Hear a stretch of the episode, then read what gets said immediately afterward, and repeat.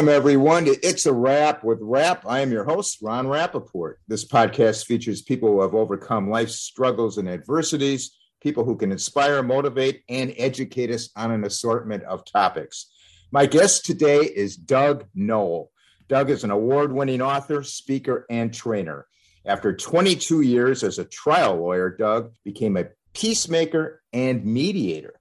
Today, he helps people solve intractable conflicts and teaches others to do what he does. Doug is an adjunct professor of law at the Pepperdine School of Law, where he teaches decision making under uncertainty conflict. Doug is the co founder of the award winning Prison of Peace Project, in which he teaches murderers in maximum security prisons to be mediators and peacemakers. Doug has trained mediators and leaders in the United States, Europe, the Middle East, and Asia in his innovative peacekeeping and mediation processes. He has personally mediated over 1,500 disputes, including sexual abuse cases in the Catholic Church and criminal victim offender cases. Doug has written four books, his latest entitled De Escalate How to Calm an Angry Person in 90 Seconds or Less. Welcome, Doug, to the podcast. Hey, Ron, it's great to be here. It's an honor to have you, sir. It really Thank is. you. How did, Doug, how did you become a lawyer turned peacemaker? Well, my journey started in Southern California, where I was born and grew up. And I went back east to college at Dartmouth College. And in, this was back in the late 60s and early 70s. And in those days, if you didn't go to med school and you were Ivy League, you went to law school. So I came back from, from New Hampshire and uh, I'd had enough of the New England weather and took a year off and then entered law school. And, and I liked law school.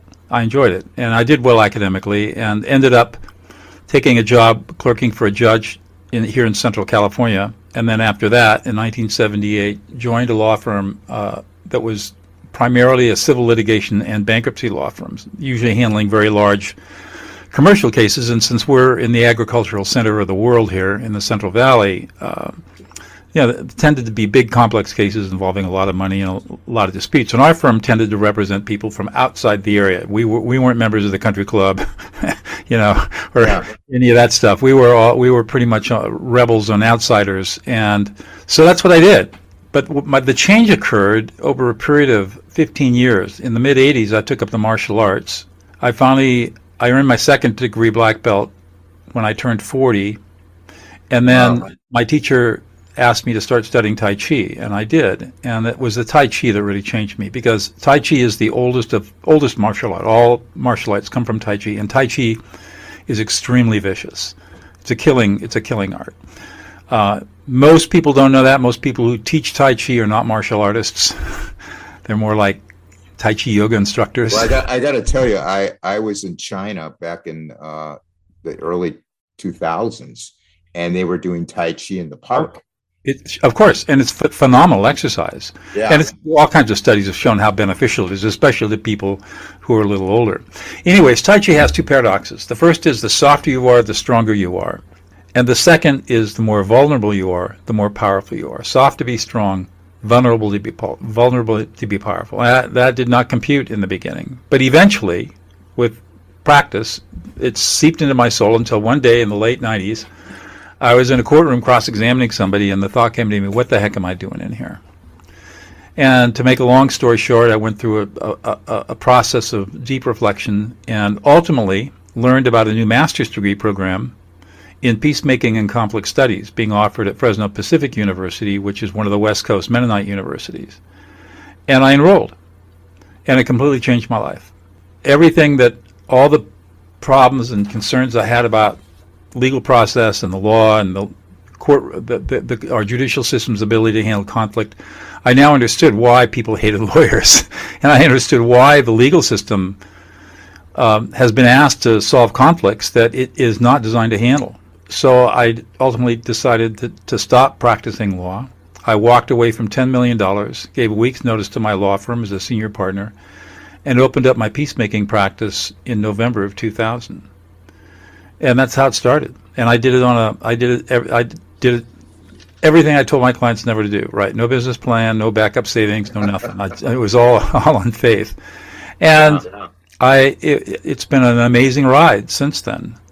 In 2005, I discovered a really innovative and counterintuitive way to calm people down quickly, which was then in 2007 was uh, validated by some brain scanning studies coming out of UCLA.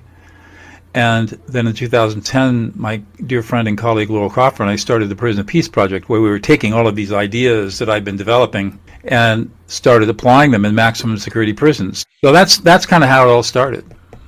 So for the past 10 years, you have trained, and I understand, do I have this right? Thousands of murderers?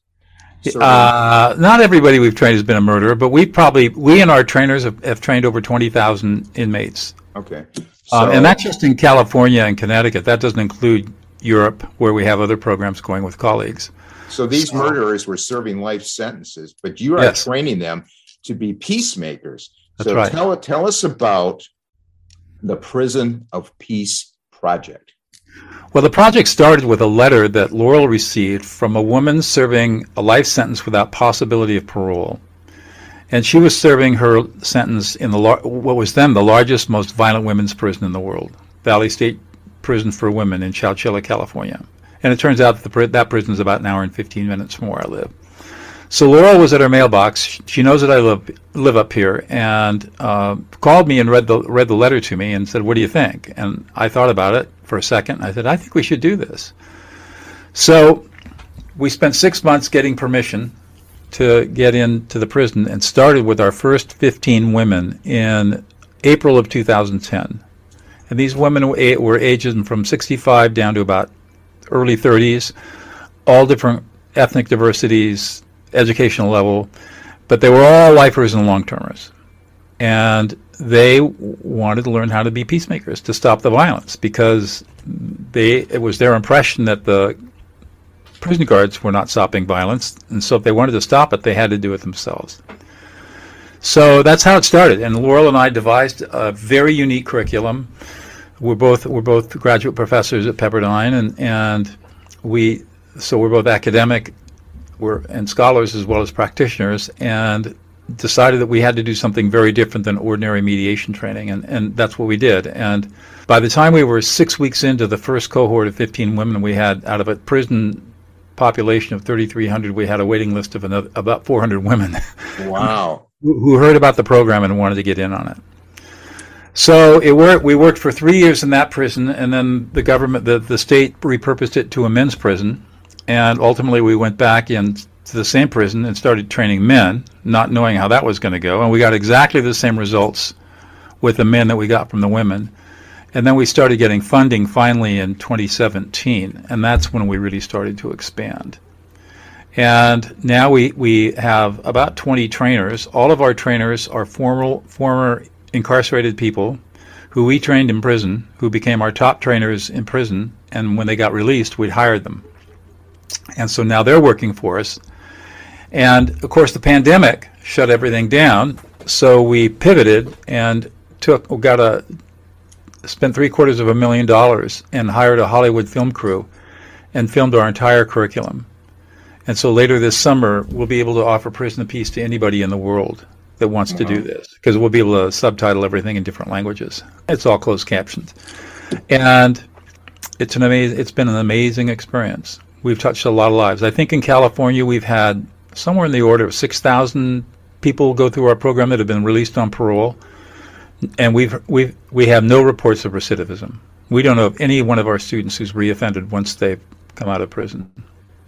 I have a couple questions. Uh, number one would be, how much did it, did the program cut down on violence, and also, can you tell us uh, some of your biggest successes uh, dealing with the, pe- the prisoners, murderers, and in some cases that you worked with? Sure. So we don't have we we've never been able to keep any kind of statistical information on what happens in a given prison yard where we go in and, and, it takes three years to embed the program in a yard and we don't have any way of measuring that but we have a lot of anecdotal evidence and we have letters from wardens who have told us their perspectives on on the effect of the project and the training on on the yards. In fact, the warden at Valley State Prison for Women wrote us unsolicited letter saying this is no longer a violent prison because of the wow. work that you guys have done. Unbelievable. So a lot of anecdotal evidence, nothing, nothing empirical that we can point to. In terms of, I mean, obviously a lot of stories, yeah. uh, stories that are really touching. Um, the story that I talk about the most is probably the first story. And we were five weeks into our training at uh, VSPW and with the women. And when we walked into the a conference room where we were doing the training one day, and one of the we got there a little early, and one of the women was there early, and she was kind of over in the corner, quietly sobbing. And we walked over, and Laurel knelt next to her and said, "What's going on, Sarah?" And she looked up and she said, she told us her story, and her story was that she had been she'd already been in prison for 18 years. She was serving a 25 to life sentence because as a drunk driver she had killed a family of four and walked away from the wreck completely unscathed. She had to give up her 3-year-old son to her sister to raise and for every week that she'd been in prison she wrote to her son and never heard from him. No phone calls, no visits, no letters, no nothing. Everything she learned about her son came through her sister.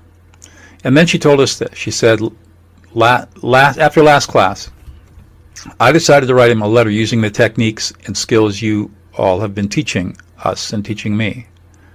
And t- today, for the first time in 18 years, I received a letter back from my son. Wow. And he said he was very angry. And he had a right to be. He should be angry. But at the end of the letter, he said, Mom, I love you. I'm bringing my girlfriend. We're going to come visit you in three weeks. Wow. And what he what she did in that letter was doing what we teach, which is basically um, think about what in, in, in this letter case her, what she told herself was I got what has he experienced in the last 21 years or last 18 years with a mother who's completely abandoned him and is now a felon serving a life sentence in prison. What must he emotionally have gone through? And then she just wrote, wrote a letter describing all his emotions and everything that he must have experienced. And that's all he needed. He needed her to validate him in order to end the estrangement. That's a great story. That's a great story. And it must have uh, made you feel validated to hear something like that. It did. I, mean, I, I was actually I mean, stunned. yeah. I mean, here you know that what you have done has paid off and you have affected a life you know, and right. probably countless lives. That's right. I'll, I'll, just give you one other quick story. This is very recent. So that one goes all the way back to 2010. Earlier this year, uh, or actually a couple months ago, Laurel called me and said, "Hey, I, I need to tell you a story." And I said, "What?" And he said, "Well, Anna." And Anna was one of the women in this very first class back in 2000, April 2010. She got, she was released, married, uh, got married, and they're happily married, living in Southern California, and they have two boys that are now, I think, five and six or four and five or something like that. And she said, Can you take the boys and my husband for a day? I just need a day off to get stuff done. They love being with you, and Laurel's like a second mother to her. And Laurel said, Fine, bring them over. So the kids were all out on the lawn playing in the sprinklers and just having a great old time. And she heard them using the same skills on each other, listening to each other the same way that we taught Anna 10 years ago or 12 wow. years ago. And she obviously had been teaching her kids how to listen. And they were using those skills on themselves to keep themselves all calm and happy. And Laurel said, Isn't that amazing? And I said, And isn't that exactly why we've been doing this? To spread to spread out these this message these these tools of peace that work so effectively. And now and now one of our very first students, kids, are doing this totally unself consciously. For them, it's just a way of life. Yeah, that's great. That's great. Doug, tell us what you mean uh, when you use the term. I would like to break away for a moment to tell you about a great course our podcast supporter, Doug Noll, has developed titled Developing Emotional Competency and Advanced Emotional Competency, sold as one combined item. Doug is an award winning author, speaker, 22 year veteran trial lawyer, adjunct professor of law, peacemaker, and mediator. Doug co founded the award winning Prison of Peace Project, in which he taught murderers and other violent criminals in maximum security prisons to be mediators and peacemakers with positive results. This course will teach you the nature of emotions, the abuse caused by emotional invalidation, and a powerful counterintuitive skill called affect labeling. When you complete the course and practice the skills learned, you will experience a profound transformation in your life. Who is the course for? Smart, ambitious, go oriented, get the job done, and pride in doing a good job people. But you are about to be verbally assaulted in a public space by your boss and you freeze. Someone on your team is being a jerk in a meeting and you don't know how to handle the situation. You can't get a word in edgewise with your boss or colleagues. You are not assertive enough or overly assertive and called nasty names. You work with an annoying person that just infuriates you. Your customers are angry and hostile at every turn. Work and personal situations can leave you emotionally drained. You might think something is wrong with you. After all, you are smart, you're educated, you earned your position through hard work. So why are you struggling with emotions? You should have mastered all this by now, right? Wrong. You have been disconnected from your emotions by your upbringing and training. You have been taught to suppress your emotions. They feel like enemies. Consequently, you haven't learned the skills necessary to be emotionally self aware. This is why you don't always know how to manage your feelings. You were never taught emotional self regulation other than to shove your emotions down where they couldn't be seen or felt. You are not alone. Everyone suffers from the same difficulties. This course will teach you step by step how to handle emotions in any situation. It is a set of techniques that will teach you to effectively respond to challenging interactions, create a new set of reactions to anger and hostility, to learn the power of emotional self regulation and social power. You will use your emotions to get ahead in life, become a more powerful and confident leader, unlock the secrets of self empowerment, become an emotionally self aware human being, and enjoy greater freedom from emotional exhaustion. This is the first course that teaches emotional self awareness. The combined course, which includes the basic and advanced course consisting of 23 lessons, sells regularly for $378. For our podcast listeners, by using the link provided in the podcast notes and using the code RONRAP when you enroll in the course, you will get a discount of $100 off the combined course, bringing the cost down to $278. That's about $12 a lesson. The course is backed by a 30 day money back guarantee. If for any reason this course does not exceed your expectation, you can get a full refund anytime within 30 days after your purchase. If you have any issues, just get in touch with the friendly support team and they'll either help you out until you get the results you need or give you a swift refund. Again, all ordering information will be listed in the podcast notes and also uh, the course may be ordered on the podcast website. It's a wrap with rap.com under the tab marked resources. Listen others into existence. So, what I have learned from years of experience working both in prisons and in all kinds of conflicts is that most people do not grow up in emotionally safe environments. Even in the most loving families, they're still emotionally unsafe. So that means that most people have never been deeply listened to at a deep emotional level. And the skills that I teach teach a listener how to validate the emotional experience of the speaker at a very deep and profound way. And when they do that, the listener feels, uh, the speaker feels like he or she has been heard for the first time in their life. And I've witnessed this over and over again. The phrase came to me. Well, what, what the way I came up with the phrase was I was doing some training in a school at a middle school, and we were doing a peace circle, and and which involves this kind of listening. And one of the participants was an administ- uh, a, a, district administrator. And so when we debriefed the pre- peace circle, the experience that everybody had, I said, "So what was your experience?" And she said, That's the first time I felt listened to in my entire life. And here's a woman who's in her late 30s, professional, you know. and yeah. had, she said, I've always been ignored. I've always been h- hidden, invisible to people. And in this experience, I, I, I did not feel invisible. I felt validated. I felt listened. I felt like I was listened into existence. Mm. And so the light bulb went on. And then as I observed my work in dealing with conflicts as a peacemaker and mediator, helping people solve their problems, as I listened to them at this deep level, they a lot many people tear up and they they're just so grateful that finally somebody gets them. And that's what listening others into existence is. And it's easy to do. It costs us nothing. And every time we do it, we put another ripple of peace into in, or we put, throw another stone and start the ripples of peace in the pool.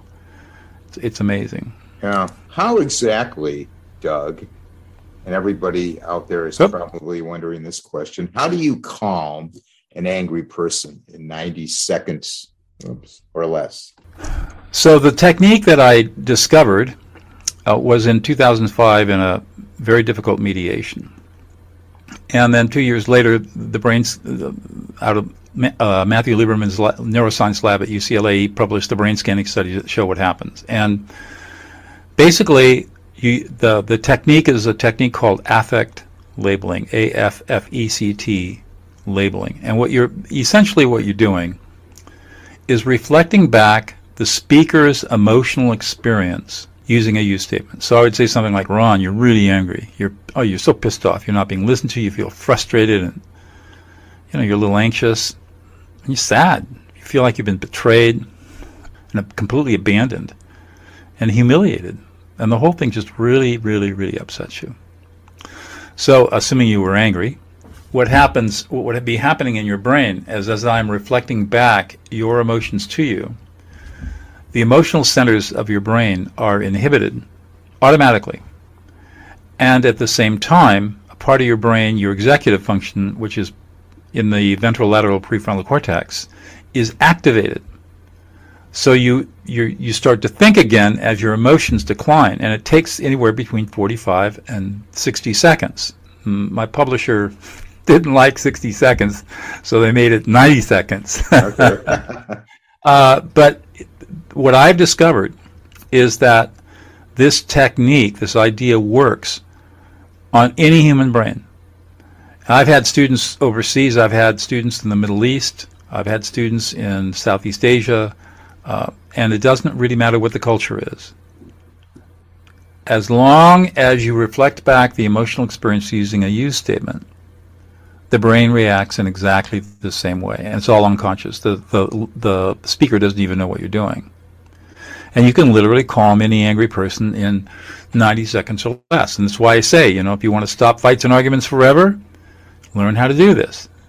And once you learn how to do this, you will never have a fight or argument again in your life. They go away completely. I'm going to try it for sure. So here's here's the th- there are three steps involved. Number one, ignore the words. Ignore the words. It's just white noise. If you listen to the words, you're going to get triggered. You're going to get sucked into the conflict. So you've got to learn to be disciplined. Ignore the words. Number two, read the emotional data fields. Every person is emotional all the time. We're all throwing off emotional information. It's all nonverbal. Uh, and our brains, interestingly, have the innate ability to pick up on that information, assimilate it, interpret it, and analyze it. And, and it's all done pre-consciously. We don't have to think about it. So the way we do this is just by we've ignoring the words. Now we're just going to sit in silence and let our brains do the work without even thinking about it. We're not going to try to effort this. And in a moment or two, emotions will start coming into your consciousness. And then the third step, and this is what gets a little hard for people, is that uh, you're going to reflect back the emotions that come into your head with a use statement. You are angry. You're frustrated. You feel disrespected. You don't feel appreciated. Nobody's listening to you. Um, you're frightened or scared or anxious. You feel um, sad. You feel shame or humiliation. You feel abandoned and unloved. Feel sad. It's just simply a you statement describing the emotion that that person is experiencing in the moment. And that's all it is. And then you do that until you get four unconscious reactions a nodding of the head up and down, some kind of verbal response like, yeah, or exactly. And you'll get a dropping of the shoulders and a, sigh, a relaxation sigh, a sigh of relief. Finally, somebody heard me. And when you're done, you've calmed them down. And it usually takes, like I said, 30 to 60 to seconds. Sometimes it takes a little longer. And at that point in time is when you can start. I mean, most of the time when you get somebody calmed down, you don't have to do anything more. But but sometimes you still there's a problem out there that has to be solved, and that's when you can start your problem solving. You said that second step was read the emotional data field. Mhm. So that's done visually. There's no. Yeah, it's done with your eye. It's done with your whole body because emotions, emotional data is uses all senses. It's not only only seven percent of all communi- human communication is verbal words. The rest of it's nonverbal. It's our pheromones, how we smell. amazingly enough, it's obviously our eyes, our facial expressions, body language, tone of voice, speed of voice, tonality, and all that sort of stuff. All of that plays into our brain is able to process and understand how other people are feeling or what their emotional experience is, taking in all of this data that the other person is sending out. It's, like, it's Gotcha. like reading numbers off a spreadsheet. And, and once you learn how to read the data, it no longer is is chaotic. It's no longer confusing or some big this person's just crazy or irrational or whatever. No, you just this person is being emotional right now. I see the emotions and I know what to do. Uh, you talk about uh, our hidden genius. Uh, what is it, and and why is it hidden? We live in a society that has privileged the idea of rationality over emotions for over 4,000 years. And it turns out that the myth, that, that it's all a big myth. What separates humans from other species of animals is not rationality, it's emotion. And this is all new neuroscience. We can't even be rational unless we're emotional first. But because of this teaching that culturally had been crammed into us and is crammed into us as children by our parents, and they learned it from their parents, and it goes back generation after generation. Emotions are looked at as weak or irrational or even evil and, or bad. And we are taught as children not to be emotional, which is not to master our emotions. So, for example, you probably remember two years old running around outside, and you fall over and scrape your knee and start to cry. What are you told? Don't don't cry. yeah. Suck it up, Buttercup. Rub dirt in it. It doesn't hurt. Be a man. That, that's the worst thing you can say to a two-year-old, because at that point in that child's life, the emotional his emotional centers of his brain are starting to mature, and the, and he needs to have emotional experiences, and he needs to learn how to master those experiences by understanding what it is that he's experiencing. And when he's told, "Don't feel," he's not given that opportunity to learn, and so as a result, he, he most people get stuck at a, many people get stuck in their emotional development at about six years old. And although they will physically mature into into physical adults their emotional maturity is still left at six years old so our hidden genius is our emotions and when we can learn how to unlock that hidden genius and how to master our emotions not suppress them or repress them but master them we unlock a hidden genius that unleashes incredible power. And just to give you a sense of the science behind this, there are studies that show that when children are properly emotionally coached by their parents, primarily through the process of affect labeling, that by the time they're 12 years old, they're two grade levels ahead academically of their peers. And they've got the emotional maturity of somebody who's 10 years older. So it's a very powerful tool for developing young brains. And when we get into adulthood, then the good news is I didn't have parents that did that to me. I was an emotional wreck for years, for decades. You know, it was only after I started getting into this that I st- really started figuring it out. And then I was in my 50s when I started learning this stuff. So, but the good news is, it doesn't matter how old you are. You can st- your brain is plastic enough that you can start learning this stuff yourself. And when you do, the, the world completely changes. No more fights and arguments. You're calm all the time. You're not stressed. Um, you're able to look at people for who they are, emotional beings mostly, and have a lot of compassion. And it, it, it is a really a, it's an amazing place to be and an amazing way to live. And when you unlock your hidden genius from your emotions, you become a much better communicator. You can speak more clearly and, and be more accurate, and you can also listen because you know what to listen for. Yeah. Uh, how can we develop what you call cognitive and affective empathy empathy in our relationships? So empathy is a skill that has to be learned. Everybody talks about empathy, but nobody really knows what it is. Empathy is the ability to perceive with our five senses, perceive, assimilate, analyze, and interpret, and then reflect back the emotions of another person. And cognitive empathy is the process of affect labeling that I've described earlier, where you ignore the words, read the emotions, and reflect back the emotions with a use statement. So in that case, you're letting your brain do the processing, and when the emotions come up in your own thought consciousness, you just reflect back what comes up. Affect, that's called cognitive empathy. Affective empathy is a lot faster. And really what happens in cognitive empathy, I mean affective empathy, is that you're having an emotional experience and I pick up on your emotions and I can immediately feel those emotions myself. I feel that I can feel what you're feeling.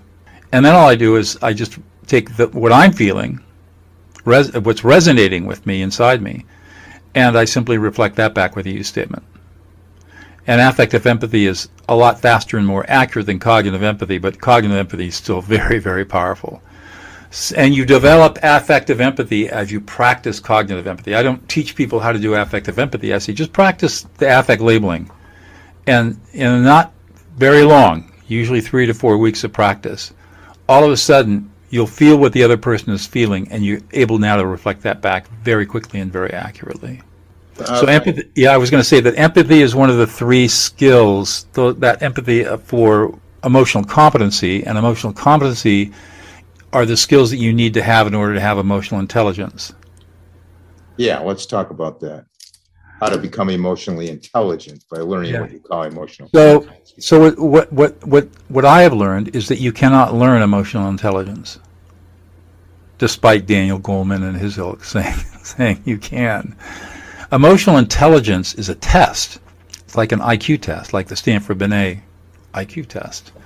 So you can test for emotional intelligence and say this person has a certain level of, of emotional intelligence, but I can't teach you the test. What I can teach you are the basic skills that the test measures. And those skills include emotional self awareness, emotional self regulation, and cognitive and affective empathy. And here's the other thing I've learned is that people who go out who claim be teaching emotional intelligence. One, they don't teach the how of it because they don't know the how. But they always try to start with teaching emotional self awareness. And that's very hard to do. So, what I've learned is that if I start teaching people cognitive empathy, affect labeling, ignore the words, read the emotions, reflect back the emotions with a use statement very quickly they people start not only are they watching and developing their ability to read other people's emotional data fields they're also developing the ability to, to feel and experience their own emotions in a very precise way. And so that's their emotional self-awareness. So it develops almost automatically. And once you develop emotional self-awareness it becomes much easier to build the power your strength of emotional self-regulation. And what that means is that you might get triggered by somebody, but instead of reacting to it, you can pause and choose a different response because you're not you're not you're not on a reactive programming that you got back when you were four years old. And so when you can do all of that, and you take an emotional intelligence assessment, you tend to score very high on it, and that's the trick. Yeah. And it's a skill that every person. These are what I call the foundational skills of life. Doug, what, what in your opinion is the most important thing a parent can do for a child? Well, as I said before, I think the most important thing a parent can do for a child is be an emotional coach. Model proper emotional competencies, self awareness, self regulation, and empathy. And I know this is a little counterintuitive, but but you've got a screaming two-year-old who wants that candy bar in the market, and you're embarrassed and mad and angry and frustrated because you can't get this child under control. If you just take the time to label that child's emotions an, with age-appropriate words, the child will literally calm down in 30 to 40 seconds every time because the child's brain is hardwired for this. And as you as the child goes through all of these emotional experiences, many of them intense, because they have to go through these intense experiences because they have to test the continuum. They have to test the range of going from utter joy to utter rage in two seconds or less, right? That's right. a two-year-old experience. That is hard. They have to go through that experience. And so if you, as a parent, understand that and can help them navigate their emotions by labeling their emotional experience for them and teaching them the words that associate with the affective experience they're having, that's the most powerful thing you can do for a child. Because that child will then learn how to become emotionally competent. And as I said, the studies are show amazing results. You know, kids are superior academic performers. They're well, well liked. They're mature way beyond their years. They're calm. You know, they're completely socialized, no antisocial behaviors whatsoever and they don't engage in a lot of things that we see young people engaging in today because they are emotionally really damaged. Yeah. Doug, there's a lot of people out there want to hear hear an answer to this. Tell us how we can learn to never argue with our spouse or partner. So again, it comes back to this basic skill of affect labeling. The way that I teach this is is to start out, we start off with very low, low risk social situations. When I'm teaching people how to listen other people into existence or de-escalate or to engage in affect labeling, the first thing I say is don't take this back to your partner. you got to wait a while. you got to learn. You got to you got to really master this before you take it home. Uh, but then when you when you do get that mastery, and like I said, it usually takes most people four to six to eight weeks of practice to get this figured out, to, where, they, where they can get it dialed in. It doesn't take long at all.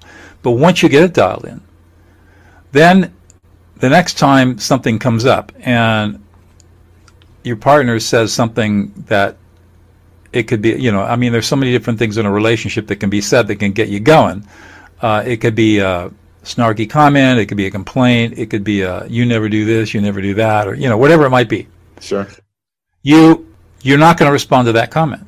What you're going to do is read your partner's emotions, and then reflect it back with you. Oh dear, you're really frustrated, and you're pissed off, and you're angry, and you don't feel appreciated. You don't feel listened to, and you feel am- abandoned and completely unloved, and it's very upsetting. That's all you need to say The fight's over. Yeah. Thank you for listening to me. You're welcome. What can we do to make this better? That's it. That's it's that simple. Eh, that that's great. So everybody out there, I hope you listen to this. It's that simple.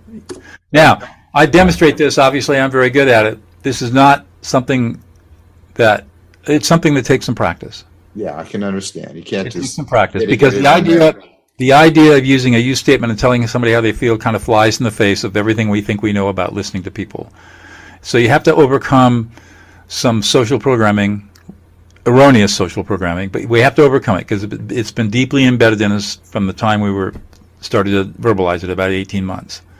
And so so you have to have some courage in the beginning to overcome to overcome these social ideas that don't serve us. But once you do, then it's amazing how things change. Doug, we live in a, a, politically polarized society right now. Explain to us how we can have a calm conversation uh, discussing political issues. Yeah, I've given this one a lot of thought because it's a huge problem. The the, the, the way I approach this now is to understand that if I'm dealing with somebody whose political beliefs are re- so radically different than me that they might even be repugnant, that there is no way I'm going to convince anybody of the righteousness of my cause. As good a lawyer as I am and as smart as I am, I know that somebody who has a strongly held belief is is not uh, their mind is not going to be changed by facts. It's not going to be changed by argument, and there's just absolutely zero point in me trying to do that. And that's the big problem we have today: is people, everybody's trying to get everybody to to to, to succumb or concede that one person's right and the other person's wrong. And it's the immovable force against the irresistible. I mean, the immovable object against the irresistible force. There's a better way. But in order to do it this way, you have to be in a place where you don't need to be right. And you don't need to be validated. And you don't have a need to persuade somebody to your point of view. And if you can put yourself in that place and you're talking to Uncle Charlie at the Sunday dinner table and Uncle Charlie's just on some wacko crazy idea out there that you just shake your head at, you're going to ask four questions. The first question I'm going to ask Uncle, Charlie is Uncle Charlie, could you tell me about all the life experiences that brought you to the beliefs that you have today? What in your life caused you to have all of these beliefs? And Uncle Charlie's going to hopefully start telling us stories about growing up and where these beliefs came from. And guess what I'm going to do? I'm going to validate him. I'm going to talk about his emotional experiences. I'm going to say, so you really felt this and you really felt that and you experienced this and you experienced that. I'm not going to argue with him. I'm not going to I'm not going to try to take issue with anything that he says. I'm just going to validate all of his experience because it's his experience and it's true. And so why not validate it? The second question I'm going to ask is Uncle Charlie, you've got these beliefs. How do they help you navigate your world every day in your day to day life? How do these beliefs help you? And of course, most people have never been asked this question before and they've really never thought about it. And again, you're going to do the same thing. You're going to get him to tell stories, to think about how does how do my beliefs really help me?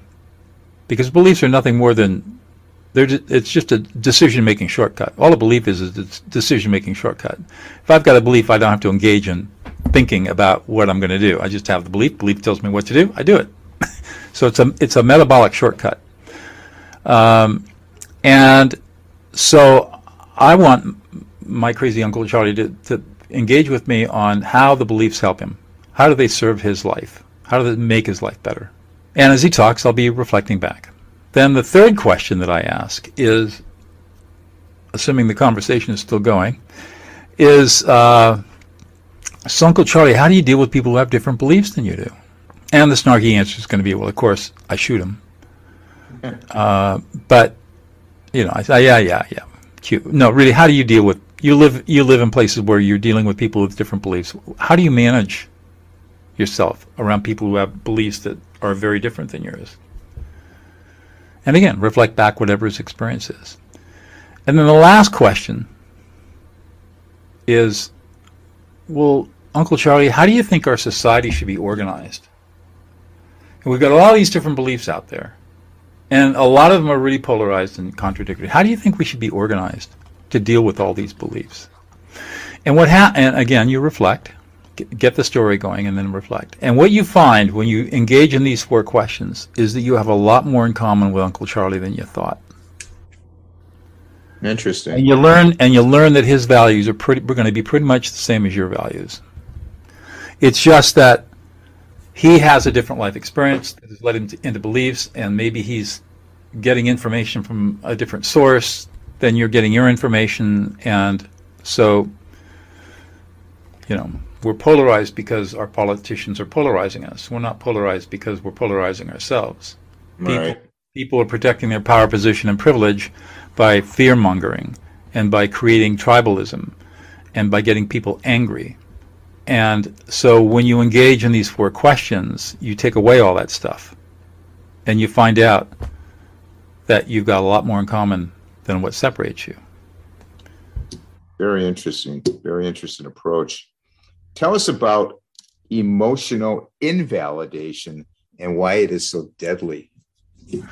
We talked earlier about two year old, right? Falls right. over, skins his knee. That's a form of emotional invalidation.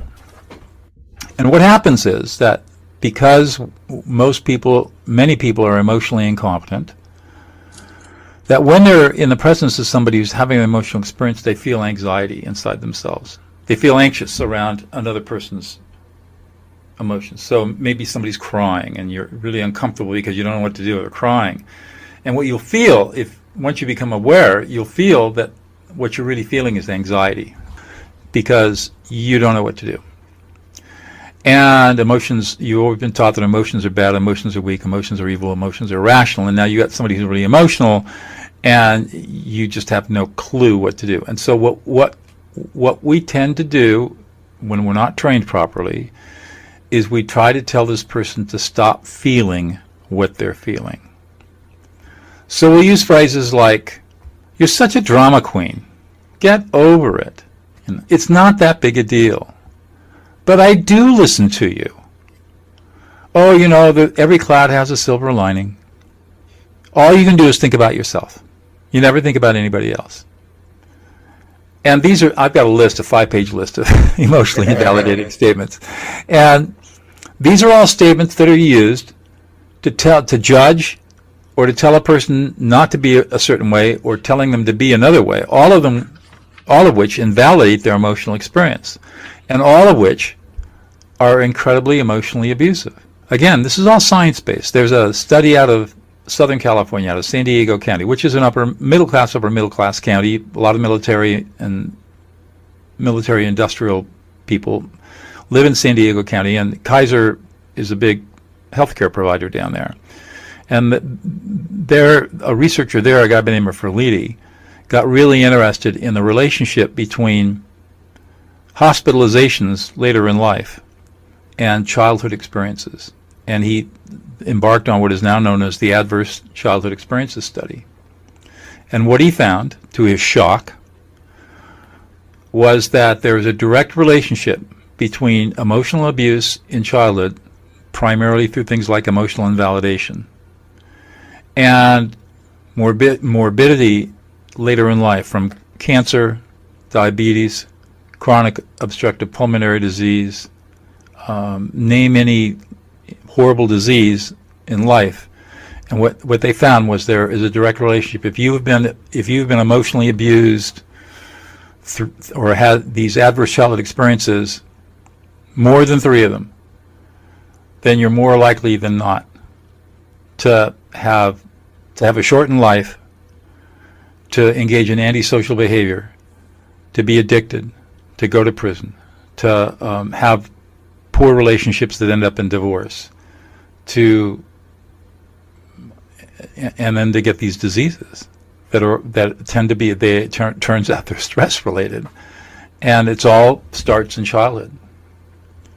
So, and, and then there's another study out of Sweden that shows that families where their conflict is endemic have their lifespans of their children are shorter by usually five to eight years than oh. families that don't have endemic fighting. So conflict and fighting and emotional invalidation and emotional abuse, which we all take for granted, we don't even think about it, we just do it, is actually shortening our lives and shortening the lives of our children because it's abusive. Right. And because it was, we were raised with emotional invalidation. We were told to have the stiff upper lip and don't cry, and because and parents think that they've got to toughen their kids up because it's a tough world out there, and you know if I don't toughen you up emotionally, then you're never going to survive. That's all bullshit. There's no science to support that. And all the science goes the other way. The science shows that if I can build an emotionally resilient child by being an emotional coach and not emotionally invalidating, but instead emotional, emotionally validating the children's emotions, then I'm going to have a kid who's incredibly resilient, who can handle anything. And not only that, is going to be smart and socially well adjusted well before maturity. And that's what we all want for our children. And that's what the science shows us can happen.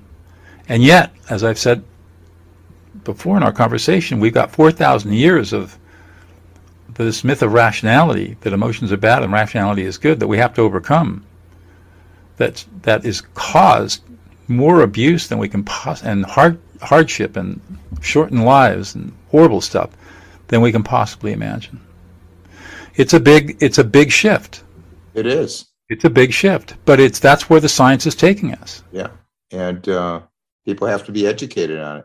That's why I come onto these shows and talk to smart people like you. Well, thank you. We appreciate it, and I hope everybody listening out there appreciates it as well. Uh, Doug, just a just just a side note. What effect do you think uh, cell phones and and uh, usage and texting have on conflicts? Uh, I think it's I think it's inc- I, I think if you take the combination of cell phones and messaging and texting and couple that with the two years we were shut down in the pandemic, it's been disastrous. You know, even now people are coming back into the workplace and they don't they, they have no clue. They've lost their communication what little communication skills they have, they've completely lost. Yeah. And, you know, kids today have have not learned how to interact. You know, when you and I grew up, we were thrown in the summertime. We are thrown out of the house at eight o'clock in the morning. So don't come back until dark, right? Right. Go play, and so you play with all your friends, and in, in all that, all those millions of interactions that you had with all your friends, you learned how to negotiate. You learned how to resolve conflict. You learned, you know, how to socialize. Well, parents today don't do that with their children. They're scared to death to let their children go outside. So everything's very structured. And then you couple that with the, this instant communication stuff and getting sucked into the addiction of Facebook or Instagram or any of these other social media platforms. And let's not let's call it the way it is. These are addicting platforms designed to be addicting. Facebook has a whole floor of psychologists who do nothing but figure out how to keep eyes on the screen.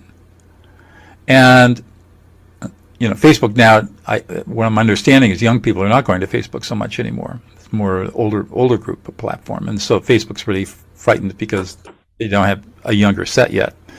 But TikTok would be a great example. Yeah. So the kids are glued to their screens, and they don't. They're not. They're not engaging in interpersonal interactions that teach them the basic skills they need to have to succeed later in life. And it's a mess.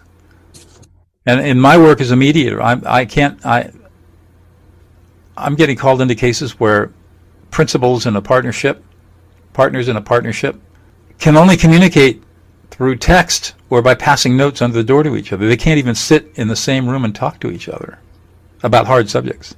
Yeah. Yeah, I, I, I always, that's why I wanted to ask that question. It's bad.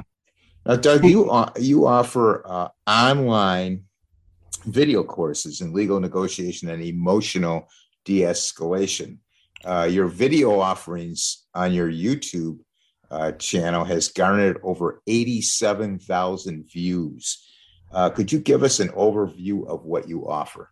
Yeah. So, first of all, let's start with YouTube because YouTube is by far the biggest social media platform out there. It, there are more searches on YouTube per day than on LinkedIn, Twitter, and Facebook combined. I mean, let's not underestimate YouTube. YouTube yeah. So I've got I've got three three YouTube channels. One is um, Douglas Noll, which is kind of that's where I first got into it, and there's a lot of good stuff on that channel. And the other, the second one I started with my wife called uh, Empath.help because my wife works a lot with people who are highly sensitive and empathic people, and they have a lot of they have, they need a lot of help. And so we that's the one that we started um, about 20 months ago, and it's we've got yeah, something like 87,000 subscribers. That one that took off. And then in May, I started a new YouTube channel called The Power of Emotional Competency. And this has taken off too. Um, I've already got, I'm almost close to a thousand subscribers after only four weeks. Wow. These, these are all free.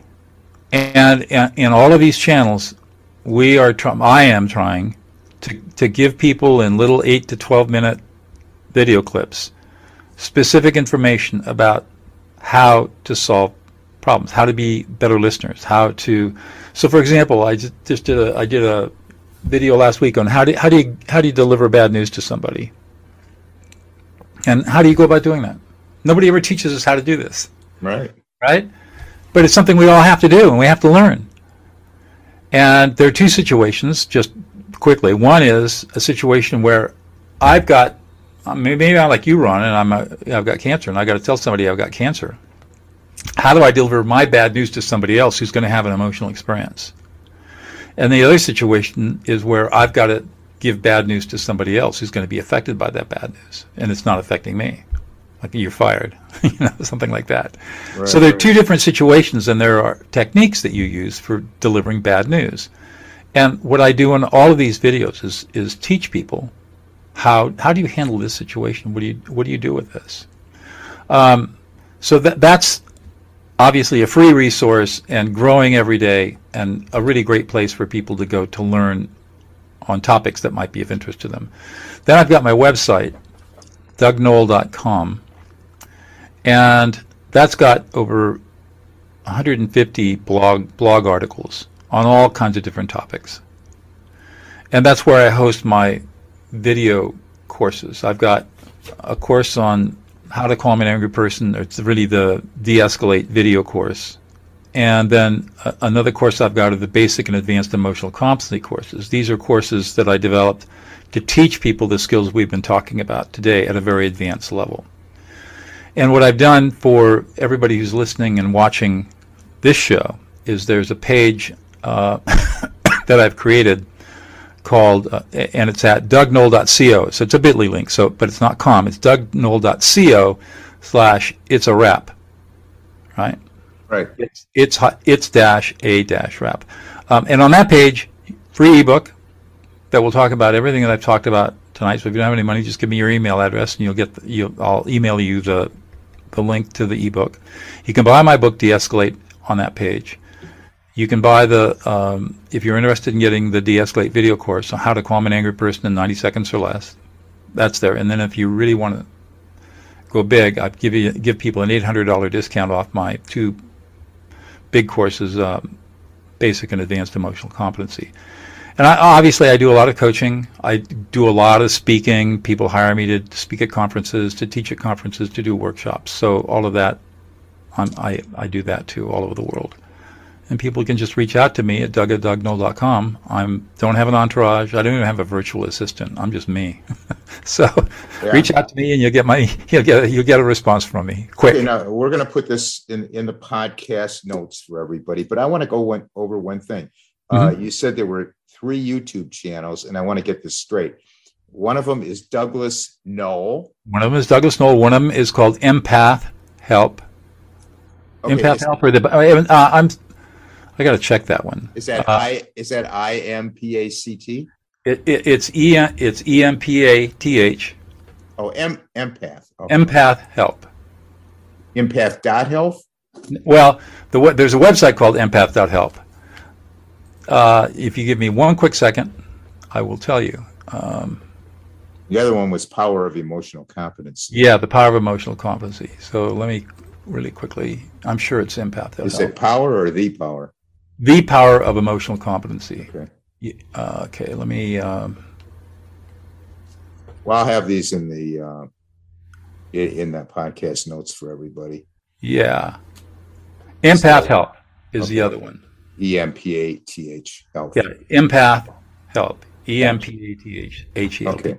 All right, so great. We've got about I don't know. We've got about sixty or seventy videos, I, I think, on that, and that one's like I said, we get a lot of there's a lot of traffic to that site. A lot of people who are empathic, highly sensitive people who are looking for help. And we, my wife and I are both teachers and trainers, and we only teach the how, not the what. Everybody else teaches the what. This is what you should do. Yeah. But they never tell you how to do it. That's right. So we're all the man who teaches you how to do it. We want to teach you how to do it. Yeah. Well, so I want every, to thank you. Yeah. Oh, go, go ahead, Doug. I was just going to say, so we, we break everything down step A, step B, step C. This is how you do it. Practice it this way. Well, I want to thank you, Doug, for being on the podcast and sharing with us uh, your work and all the valuable information uh, you have provided us today. I wish you uh, good fortune going forward. And anybody out there who has comments and suggestions for the podcast, uh, you can email me at it's a wrap with wrap at gmail.com. We have a Facebook page and group uh, growing very nicely. It's a wrap with rap. We're on Instagram. It's a wrap with rap podcast. All the episodes are on YouTube. It's a wrap with rap, the podcast uncut. I want to thank everyone for listening. I want everyone to please stay safe out there. And for now, it's a wrap.